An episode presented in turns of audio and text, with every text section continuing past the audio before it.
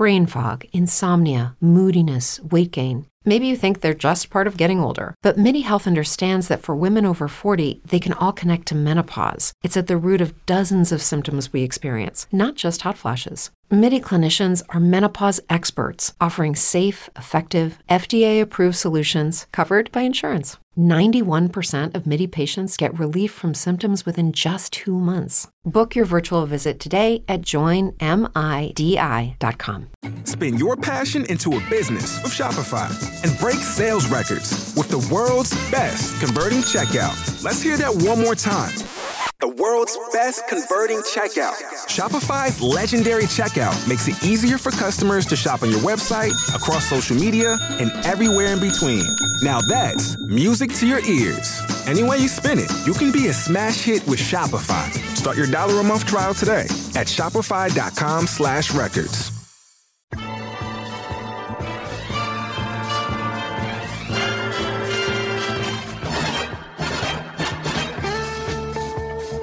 Hello, everyone, and welcome back to the Legends of Sport podcast. I'm your host, Andy Bernstein, and we have an awesome guest for all of you today a man I have photographed for 20 years in the NBA, a true legend of sport, the great Jamal Crawford. Jamal is best known for his killer crossover move and being the master of the four point play. In fact, he owns the record for most four point plays in NBA history. A complete player on both sides of the court, a terrific teammate, and a philanthropist. Jamal is a three time winner of the NBA's Sixth Man of the Year award. That's a title he shares with Lou Williams. In 20 NBA seasons with nine teams, Jamal has the distinction of scoring 50 or more points for four different teams. And in fact, he's the oldest player in NBA history to score 50 or more points. Jamal is only the second player in NBA history to score 10,000 or more points off the bench. While playing in Phoenix in 2018 19, Jamal became only the second player in NBA history to record three games of 25 or more points in consecutive games in his 19th season. That's a record he shares with one of his heroes, the Mamba, the great Kobe Bryant. Jamal and I had a really fun conversation about everything from his start in basketball to working out with Michael Jordan after he was drafted to playing against MJ and Kobe and what he learned from them about greatness, which was his favorite team to play on, athlete activism, and so much more. We talked about his love for his hometown of Seattle and how he's confident they will get an NBA team back soon, and how he has been giving back to his community for years with his annual summer crossover league. So sit back, everyone, and enjoy this episode with Jamal Crawford. And as always, I'll see you on the backside. Welcome to Jamal Crawford to the Legends of Sport podcast. One of my favorite guys. How you doing, man? I'm doing great. I don't know if I should be on Legends of Sport, but you are. So I think we, we get a pass to get in the door of the Legends. Hey, Jamal, have you read your resume? I mean, come on. No, no. Are you kidding me? 20 years man, in the league. Just dreaming, man. I used to dream about this. Like I, I literally dreamed about being in the NBA.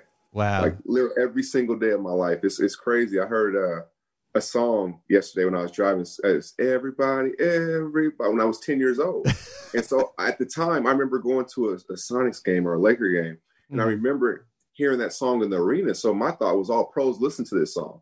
So when I would go back and listen to it, I'm like, this is what the pros do. I got to listen to this to get to the pros. So it's just it's crazy how life works out. That's amazing. Well, I, yeah, I wanted to get into where it all started for you, and so let's jump ahead and do that. Okay, so Yeah. where did the love for basketball start? I mean, you're from Seattle. Yeah. Tell us the whole story here. So I've had a basketball in my hands ever since I was two years old, Mm-hmm. like literally. And it's it's amazing because my dad played. He played. He was all city in Los Angeles, and then he went to the University of Oregon, and he played with Kevin Love's dad, Stan Love. Oh. So I've always been around basketball. I've always been around basketball. And I, I when I was a kid, my one carry on on the plane would be a basketball. When I went to sleep, it was in the bed with me. I took it every single place I went. And so that love just developed and developed. And there was a certain joy. I would go mimic moves that I would see on TV from Dr. J or Isiah or Magic or Jordan. And like just try to do it. And I would go outside in the backyard. I loved it because it was something you could do with people or by yourself. Mhm. You know, so I would spend so many hours by myself more than anything, just dribbling or shooting or doing the countdown, three, two, one, and shooting and practicing those, you know, those moments. And and so for me, the love has always been there. I remember I, I played baseball at eight years old. I played football at eight years old, and I started basketball on, on club teams. And basketball was the one that was a total different joy, and it just it's still to this day, and it's mm. amazing. That's wonderful. So, did you grow up a Sonics? I mean, you had to be a Sonics yeah, fan, right? Yeah, absolutely. I grew up. Yeah. Gary Payton was the guy, right? So. Mm. Uh, Gary Payton, Shawn Kemp, that whole era. Mm-hmm. And then when I moved to LA, obviously I would go to Laker games, sneak in the Great Western Forum, which was unbelievable building, and and see, you know, Nick Van Exel or Eddie Jones or, or Cedric Ceballos and then Magic when he came back. So just so many different memories. Yeah. Well, how old were you when you moved to LA? Well, I moved two different times. So mm-hmm. I moved the first time, uh, fifth to eighth grade. Mm-hmm.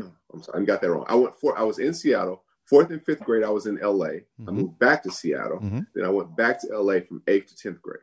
Oh, gotcha. Yeah, wow. so two different times. Yeah. And where did you do high school? Uh, high school was Dorsey High School and yeah. then Morningside. Oh. Yeah, I lived in Inglewood. Yeah. Oh man, see, I didn't, I didn't realize that. I thought you were see? just a Seattle guy from beginning to end. Before through then, through, right? I, I am, but yeah. I had two different stints in L.A. Yeah. it's so interesting.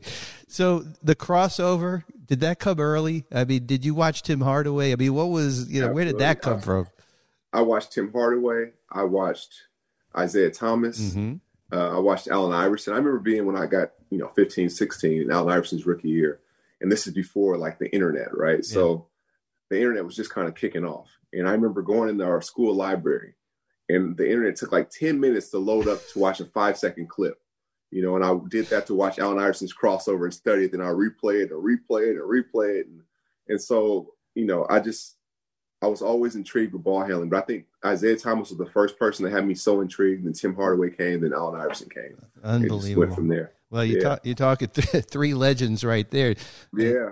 And absolutely, you can em- emulate anybody. Any one of those guys would be amazing. Um, be amazing. So Jamal, were you recruited, like highly recruited out of high school? I mean, I know you ended up going to Michigan, but like, why didn't yeah. you go to UW or like what what happened? Yeah, there? I was. I actually was. Uh, I came on the scene late. Mm-hmm. You know, so eighth through tenth grade, I was in LA. Mm-hmm. I moved back to Seattle and then I, I, played. I only played my last two years of high school. My first couple years, I wasn't as focused on school. So even though I made the team, I didn't get a chance to play because my grades weren't up to par. Mm-hmm. So then my last two years, I, I made up for it, and, and, that's when the recruiting started heavy. The last year, and I had choices from uh, Michigan to UCLA to Washington. Those are my three finals, and then Fresno State because the great Tark was there, mm-hmm. right? Mm-hmm. Yeah, he was there. He recruited me, and actually committed to him early. Yeah. And so I had different choices, but Michigan, the Fab Five with Jalen Rose and those guys, I always dreamed about going to Michigan since I was a kid. So when the opportunity came and, and had the opportunity to go and great university, get a chance to play right away, it was a no brainer for me. I committed early actually. Yeah. Signed her. Yeah. And yeah. Then, then you, you ended up playing one year. You declared for the draft, yeah. um, 2000 draft, right? And mm-hmm. you were eighth, picked eighth by Cleveland. Draft mm-hmm. night trade. You ended up with Chicago. Mm-hmm. right? So how did how did that feel to end up going to Chicago like right after the the second three-peat? I mean, this was supposedly yeah, rebuilding time. after. Yeah, yeah, it, it was amazing. And, and the funny story is the day of the draft. You know, it was in Minnesota that year before they moved it to New York full time. And the day of the draft, you go eat and do all this stuff, and I'm wearing Bulls gear the whole time. It was so weird. I would have Bull, the Bulls practice shirt they gave me, the Bulls practice shorts, some Jordans, and I wore it the whole day, and, and it, it cra- it's crazy. It worked out that way, mm. right? And, and then going to Chicago, obviously Michael Jordan's my favorite player ever. So the Bulls after the Sonics was my favorite team, mm-hmm. right? And, mm-hmm. and they actually overtook the Sonics being my favorite team. And so to have the opportunity to play for a team I've seen so much, and and to you know go to Chicago, the house that Michael built was just an amazing thing. Oh, I can I can imagine. So yeah. a, a, natural segue then to the great MJ. Um, and I, I read that that your dad actually told you that yeah. that MJ had his eyeballs on you. What is the yeah, story with that? Crazy story, Drew. Is, is is uh my dad during the draft process when I put my name in the draft. My dad, and I think at the time MJ was just starting with the Wizards as an executive in the front office. And my dad was like, Hey, MJ likes your game. So I'm like, Yeah, right. This is not social media. Dad, you do not know Michael Jordan. What are you talking about? Like, get out of here. So it goes in in one ear out the other. Fast forward, I go to Chicago my rookie year. I know Tim Grover, and he's like, "Hey, MJ said you can meet him." Mm-hmm. I'm like, "What?" He's like, yeah. So he called me at six thirty in the morning. I get to downtown at the gym at seven.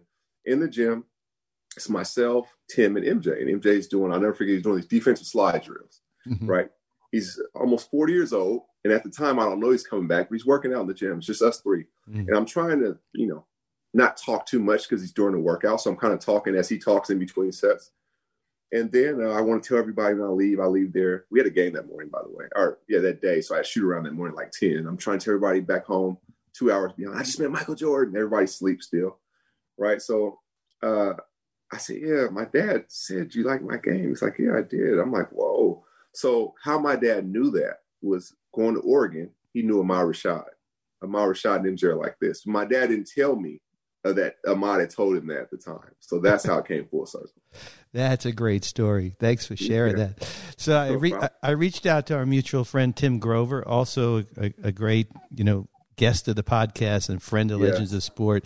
And you know I was privy to some of those MJ workouts, so I I can attest to what you're talking about. I mean, this guy like. I don't know if he ever slept. I never saw him sleep during the Dream Team experience ever. so, It was uh, Andy. It was unbelievable from Yeah. the standpoint. We would, when I started working out with him because he said I could work out in that meeting with him that following summer. mhm. We would work out and we would play from uh, two to five, let's say, yeah, three hours. Yeah, yeah. Then we afterwards we'd go eat his restaurant, 160 Blue. Then he would be there. I would leave at a certain point, like 10 or 11. I'm like, okay, I need to go. He would still be there at three, four in the morning, and then do it all over again. I, I'd never seen him sleep either. It was unbelievable. Unbelievable. Unbelievable. Yeah. Well, Tim says to say hi to you, man, because uh, he he said Oh. that you one of MJ's favorite guys, and he he loved being around you. Quote his your love for basketball, right, and the fact that you just love to be around the game is what Tim said.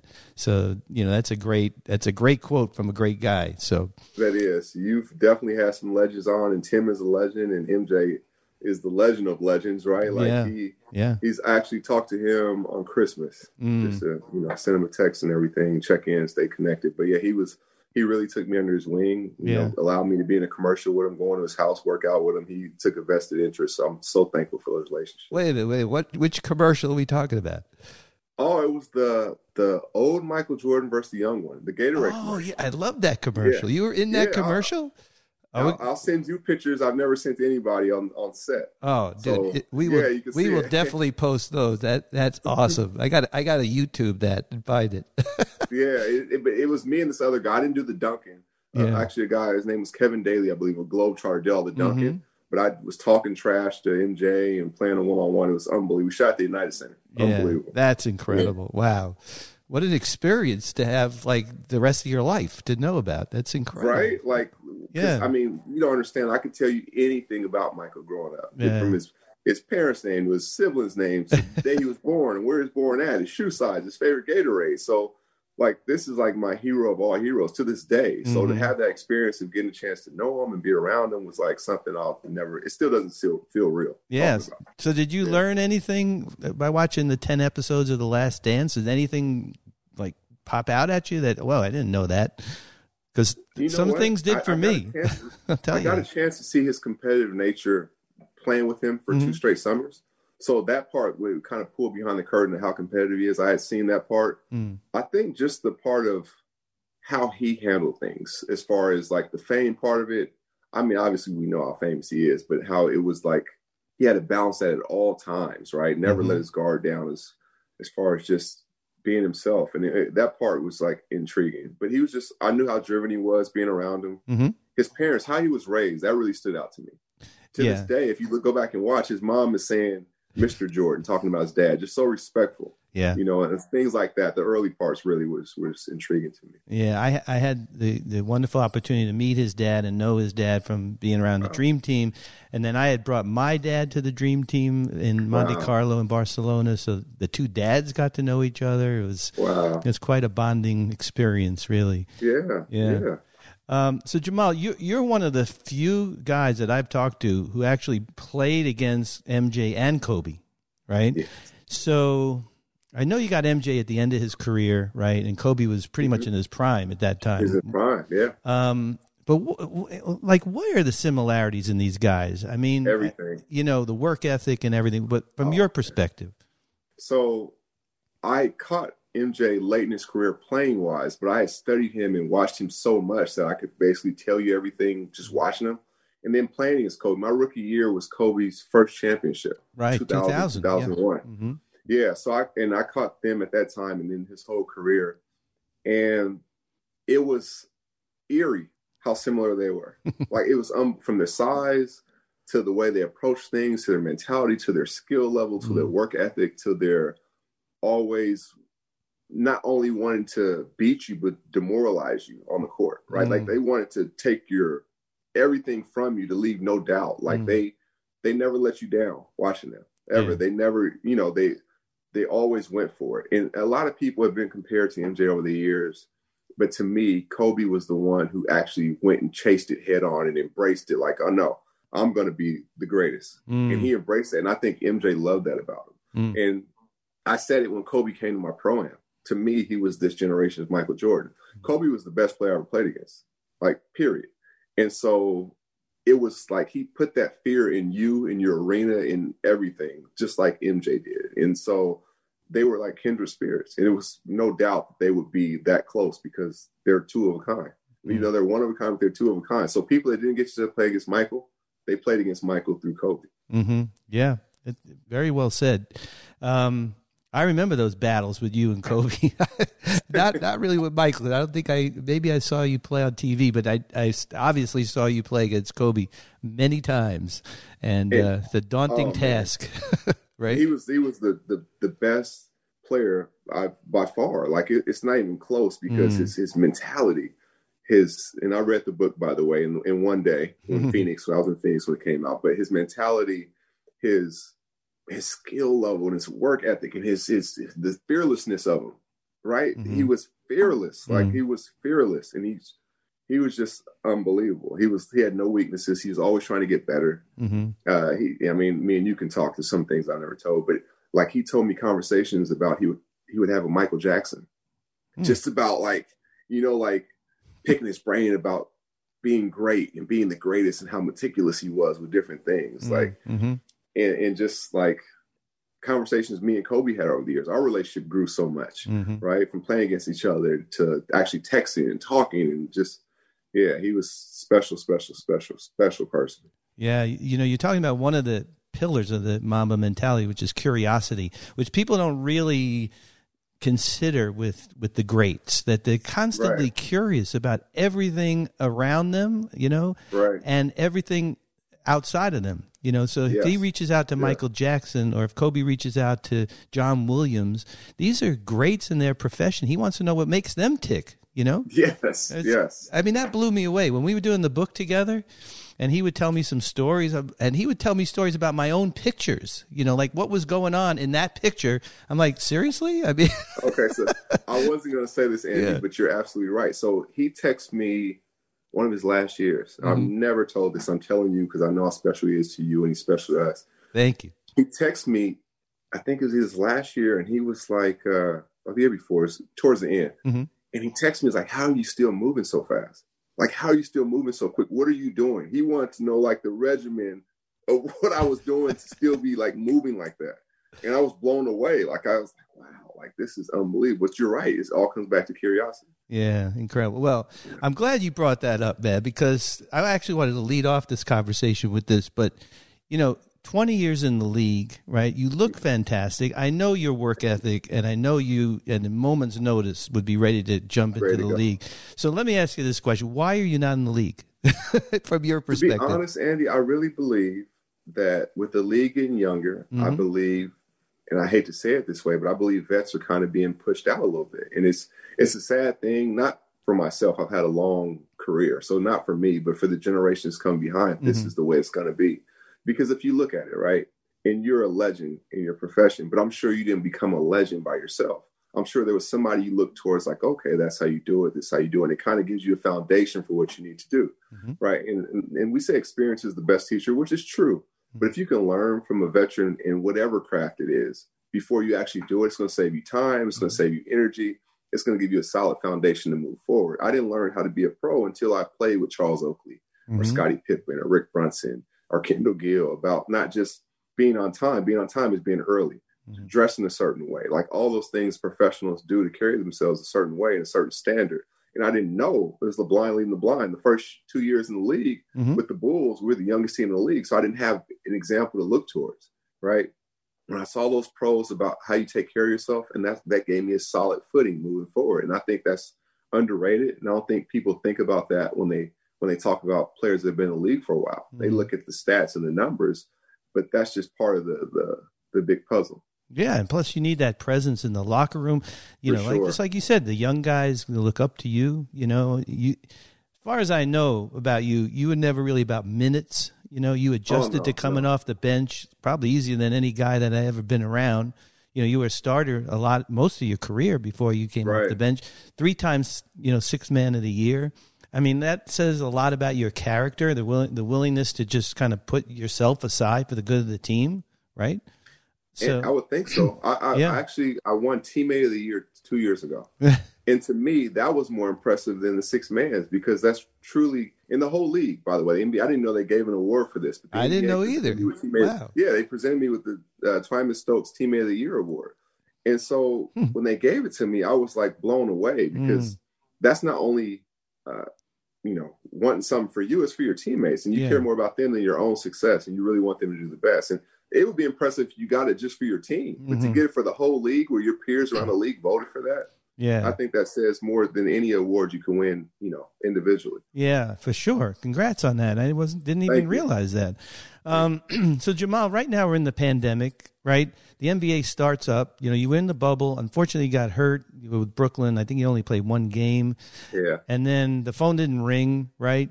And we're in the pandemic, and I read recently you, that you see a solution to these games getting canceled, right? The fact that teams have to field an X number of players for the roster, you know, to be a viable team, and and you know, what's what in your mind is the solution to that? Well, for me, I think obviously uh, there's players out there that can help. Uh, there's no reason why a guy like Isaiah Thomas isn't signed, mm. right? Or uh, Mike Beasley or Kyle Korver right? These are guys are like proven pros. They've been around for a while. And I'm not saying, uh, you know, obviously they didn't get signed right now, but if you look at with the situation, instead of canceling games, if you had a pool of players, and it doesn't have to be just those guys in the vets, it can be guys in the G League. It's going to be a short term basis, obviously. Mm-hmm. But if you can have a pool of players you can pull from to keep the games going until the guys that are missing get back, I think that is a way for you know games to still be played, TV revenue to still come in, uh, still give those vets an opportunity. A guy like Tyson Chandler, what big man wouldn't want to learn from a guy like Tyson Chandler? He's a champion, mm-hmm. great teammate, proven pro, uh, keeps himself ready. You know he's going to lead guys in the right direction. That's invaluable. Mm-hmm. And so I figured just with you know having uh, that pool of players mm-hmm. that are proven, I would think that would help some of the solution anyway. Yeah, I I totally agree with you. I mean, I think um, it's a great solution. I was intrigued and kind of mystified by the reaction to what you suggested. Like somebody wrote about um, that uh, that fielding non-competitive patchwork rosters was going right. to kind of bring the league down, the credibility or whatever. I mean, I would rather see a patchwork roster than have a game get canceled.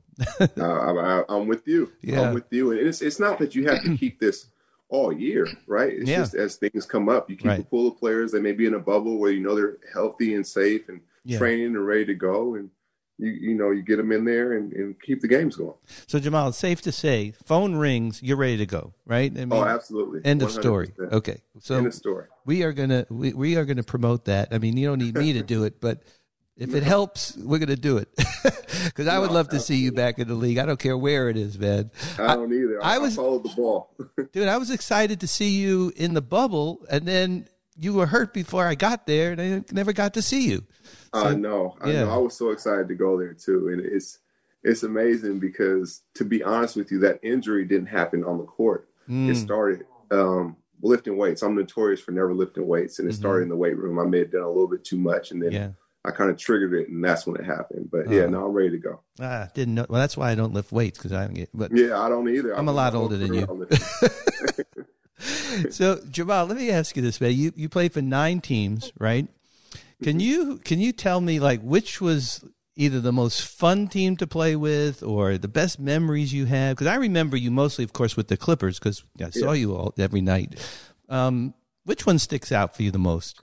The Clippers for sure. Yeah. I think that was the best team I was ever on. I think Yeah. uh, that was our chance to win a championship mm-hmm. in one of those years. I would say, and it's probably the most fun. It's funny. Sports Center just made a tweet uh, the other day about Lob City and Mm. just all the highlights and stuff. And I was like, I put a question mark. Is this the the most exciting team? You Mm. know, in that generation, like it was, it was unbelievable when you had Blake and DJ and Chris and JJ shooting threes, and you know me trying to do my thing as well. Like just all those different personalities blend together. It's It was just Mm. exciting time. So Mm. I would say the Clippers, and I think the Knicks was fun because it was almost like a performance. Mm-hmm. It was always like you're on stage. I remember one time Samuel L. Jackson uh, came to a game and I wasn't playing, and he looked across the court and he's like, "You're not playing?" I'm like, "No, my hands hurt." He's like, "Oh, like I only came to watch you play," and that was pretty cool. Like so, Yeah. uh, it was always like you're performing, right? So the Garden, playing with the Knicks and the, and the Clippers were my my funnest times ever playing in the NBA. That's awesome. Yeah, Kobe, of course, always talked about the Garden being Mecca for him.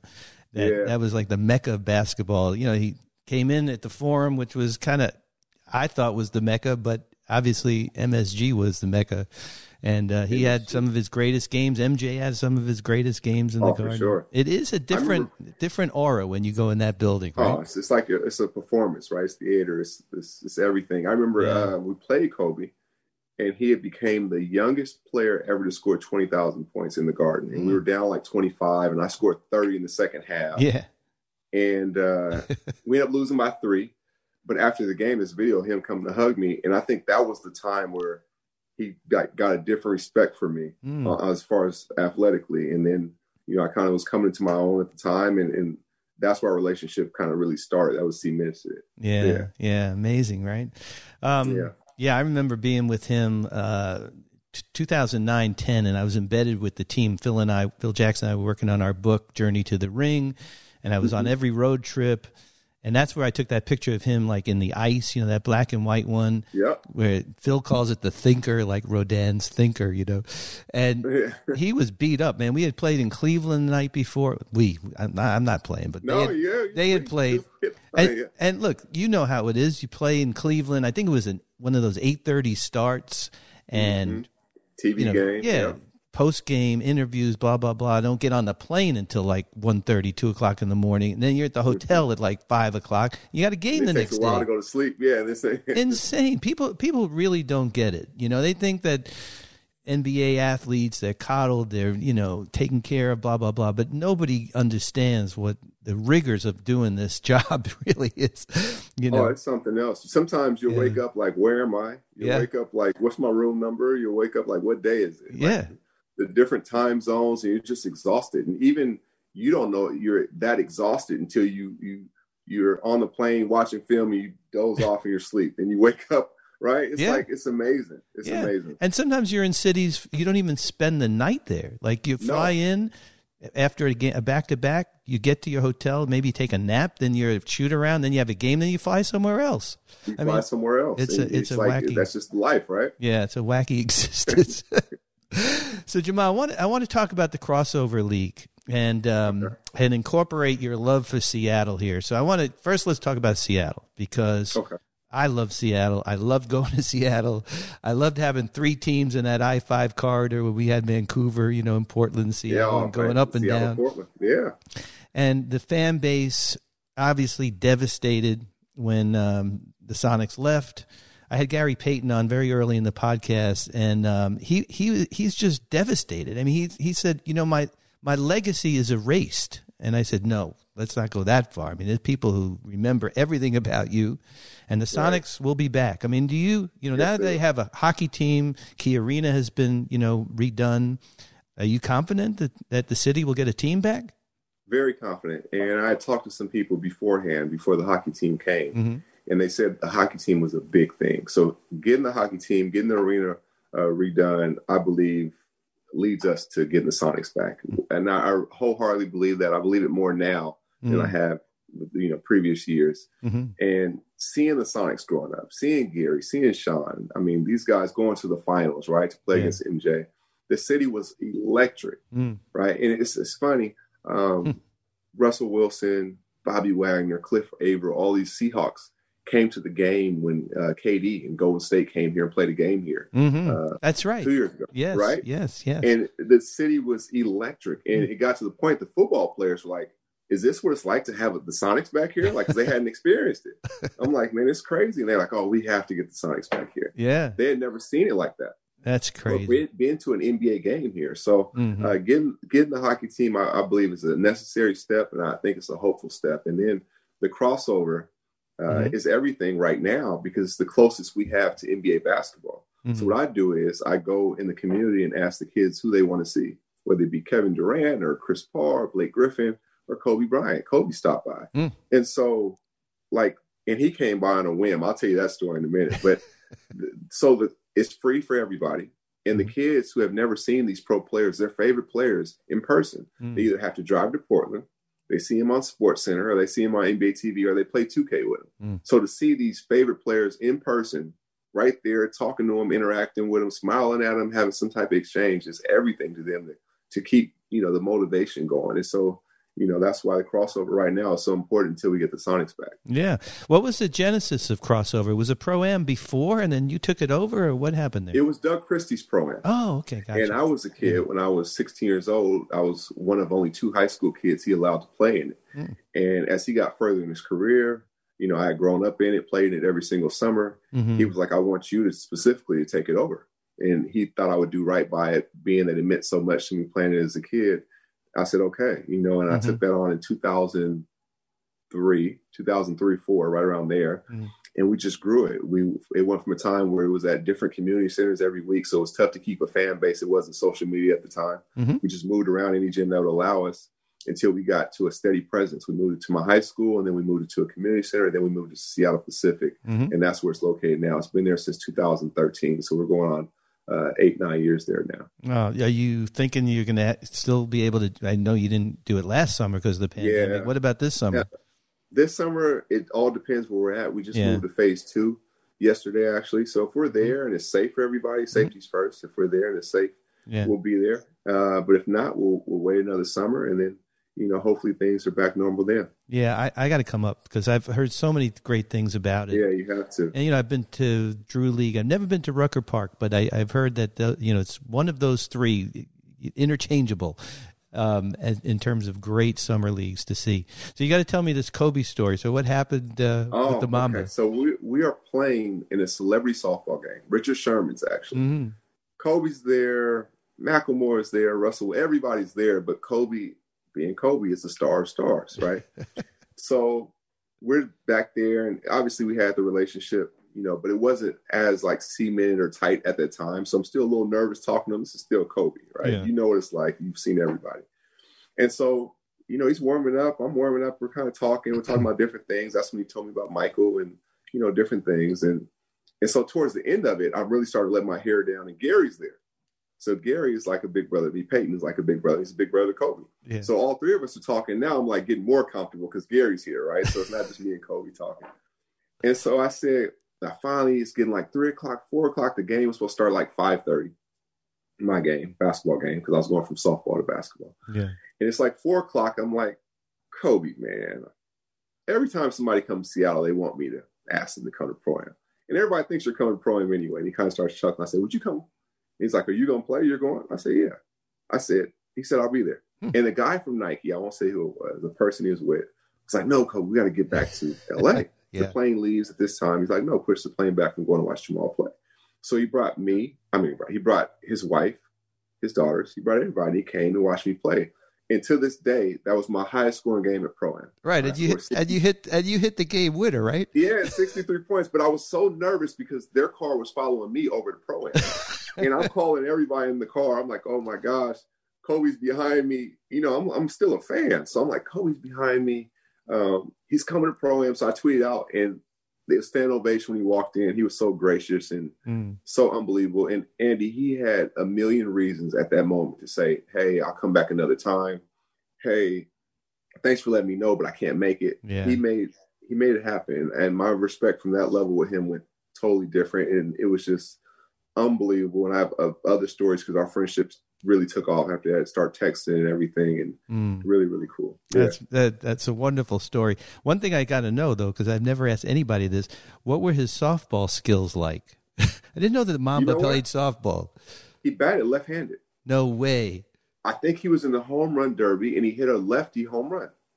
Yeah, yeah. That is he had his hat backwards like Griffey. And Yeah. a- I think there's footage of it. He hit a lefty home run. That's this guy, yeah. he could do everything. He was he was unbelievable. Yeah, back in the day, Magic used to have a, a softball game, and same thing. All you know, it's Hollywood, so all the celebs would come out and everything, and it was one of the most fun afternoons of the year for me because Mm-hmm. you know I just go out and shoot it, but you know, just seeing everybody just let loose, have fun, um, and for a good cause, of course. You know, exactly. Did you did you shoot Midsummer Night's Magic? every year, every I used to go to that, and I remember Michael at the end when they had their like dunk off, right? Yep. And and yep. Magic would get Michael to dunk. I remember being a kid. I think I was ten or eleven whenever I was in LA, fourth and fifth grade, and went to one of those. yeah, Is when Michael had the blue jersey on. Right. And it looked like you, you had have taken the picture. Of course. I, I literally, behind me, right here on my light table, is a whole stack of Midsummer Night's Magic photos for two reasons. One, um, somebody from Magic's office is coming and looking at a lot of my archival stuff.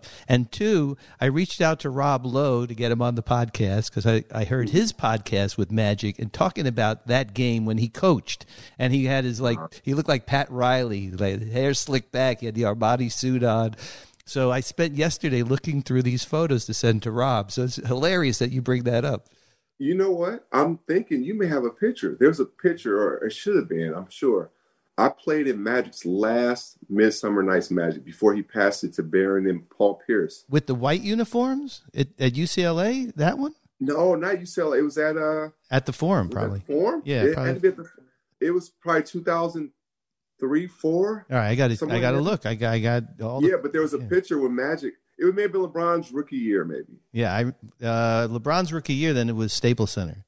It was Staples. It may have been Staples. Okay. and Magic didn't was- Magic didn't play in that game. no, so- he was coaching that Right, one. exactly. Or he was on the bench, and I was sitting next to him. I always wondered if there was a picture there of us on the bench. I have to I have to look. I, that was the first time I met LeBron. By the way, it was at that. Oh, wow. It was right after the draft. You know, and he was Yeah. you know the second coming of Magic. You know, And Melo was there, right? Melo was there. Yeah, yeah, I, I played in that game. Oh, Baron that's- Davis played in the game. I got I got to look because You got to look for that. yeah, I got to look for it. That's full circle, man. It's incredible. That is. Yeah. Well, Jamal. I got a couple questions for you, Uh oh, you're turning the tables on me, man. if that's okay. Yeah, of course. This is this is an interactive democracy here. So yeah. First, first off, who was your favorite person to shoot? This I'm putting you on the spot. I'm sorry. You don't got Mm. any favorite. Give me your top three or five Oh yeah. Well, people to shoot. I got I got to go with Kobe first. Not only because I saw him the most, um, but the young Kobe. I mean, I saw the young MJ too. Yeah, but I mean, he was a dunk machine, as you remember. oh, unbelievable. And I tell this story. If I if I come home, if I came home af- after a game without maybe four or five ridiculous dunks from this guy, it was a bad night. you know. yeah, yeah. And he was just so much fun to be around, and the energy that he had, and you know, MJ of course followed very closely there. But I didn't. Although I did cover all of, of Michael's career in all six championships and Dream Team, I wasn't around him as much as I was As much Kobe. as Kobe, right? And of course, I wasn't around, you know, Michael as much as Magic. And Mm-hmm. unfortunately, Magic's career was cut short, but I Mm-hmm. was there for his, well, basically his second year till he retired. And, Okay. um, you know, I can't be more thankful than to be around three guys like that in my career. How incredible is that? Three of my favorite players ever. Yeah. I mean, Yeah. you know, I've been blessed with Jamal with that. And then, you know, you talk about Lob City and that that era, the Clippers, and man, it's so close. You know, the injury to So Chris and that, Yeah. that bizarre Blake, yeah. yeah. the Blake injury, but that bizarre like hand thing when he broke his hand, remember? Reaching Yeah. in. I mean, it was just it was it wasn't meant to be, I guess. It wasn't. Yeah. Um, but how much fun that was! That was you gave the you gave the Lakers a run for their money in this town when they We would. did for a yeah. while, right? Yeah, for sure. Yeah, and I've talked to Right. Caron Butler. You know, he played for both teams. Of Right. course, you know Lamar Odom played for both teams. I think um, Lou Williams played for both teams, right? Yeah, Matt Barnes too. Matt Barnes, yeah. So Um, something special going on with the Clippers now, you know, in the Mm-hmm. Ballmer era, and uh, I love it. You know, the the script in L.A. is awesome, so it, keeps What- me okay, keeps and then my going. next question was your favorite three shots.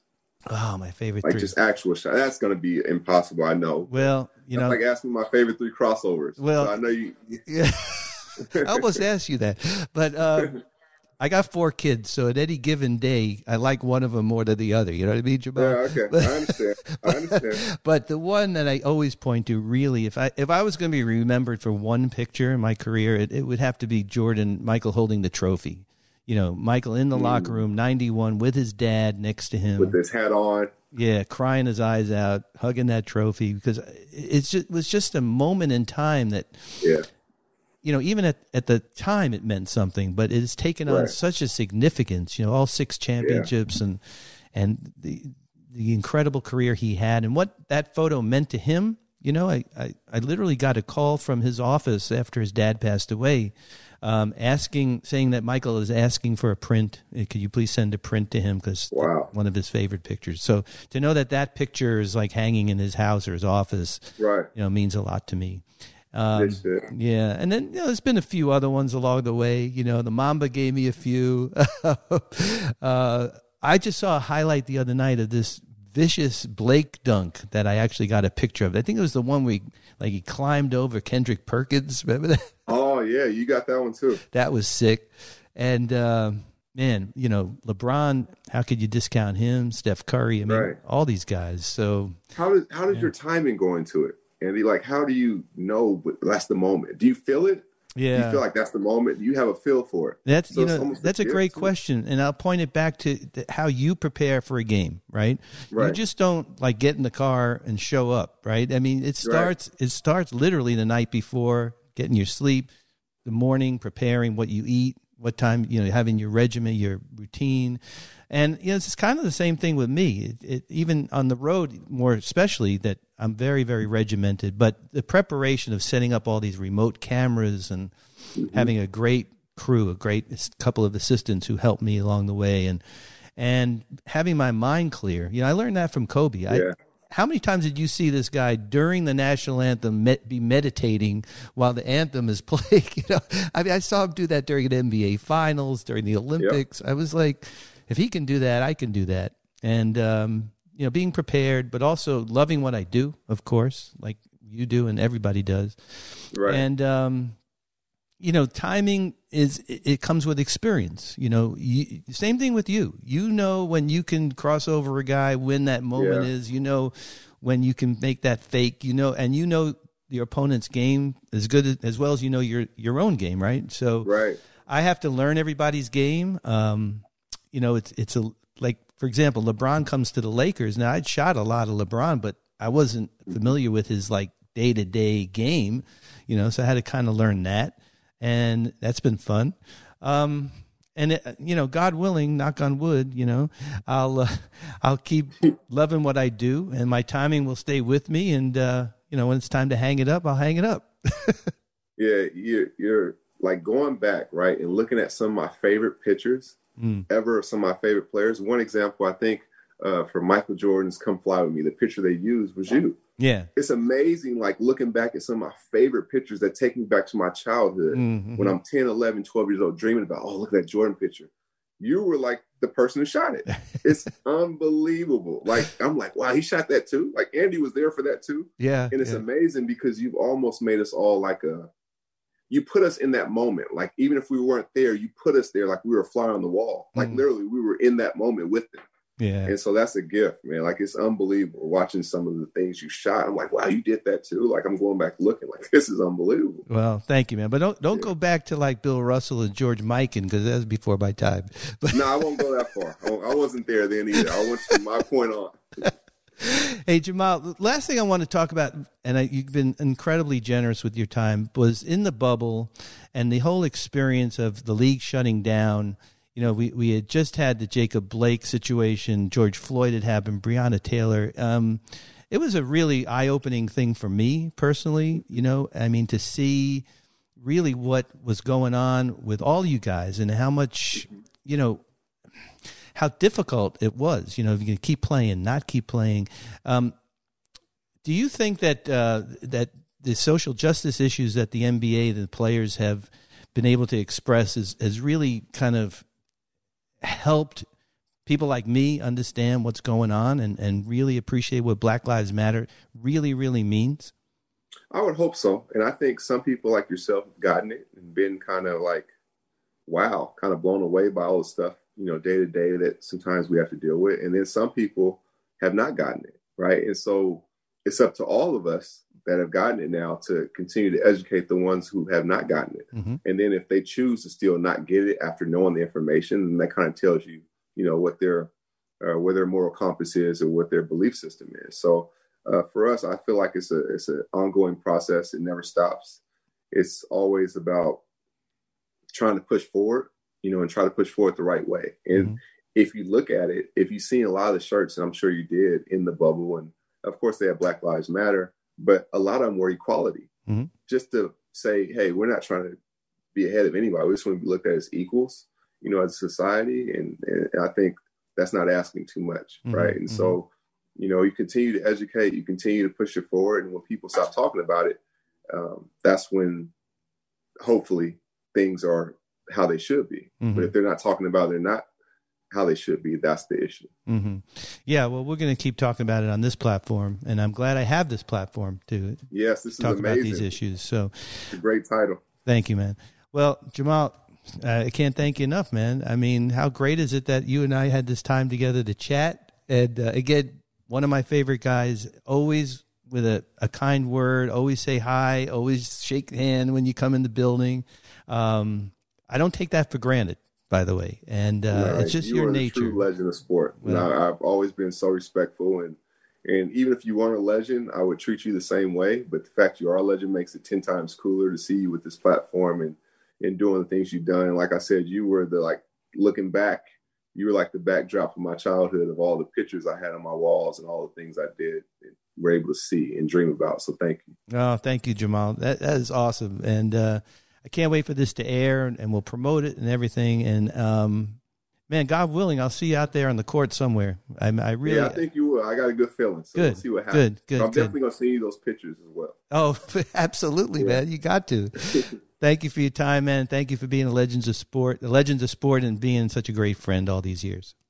Thank you, Andy. I appreciate it. All right, man. Take care. All right. Talk soon.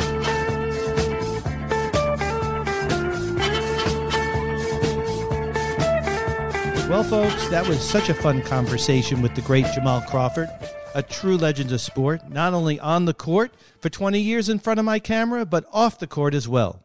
I love that guy, and I'm thinking positive thoughts for his return to the NBA this season. Thanks also, as always, to my producer and researcher, Veronica Ahn. And thanks everyone for continuing to download and subscribe to our podcast. A reminder you can find us on the LA Times app and online, as well as your favorite podcast platforms, including Apple and Spotify. Please keep following us on Instagram at Legends of Sport, Twitter at Legends underscore of Sport. Our blog is legendsofsport.blog, and our TikTok and YouTube channels, Legends of Sport. You can find my photography on Instagram at ADB Photo Inc. So thanks, everyone. We'll be back in two weeks with another great episode. Until then, Stay safe, stay well, and wear your mask. See ya.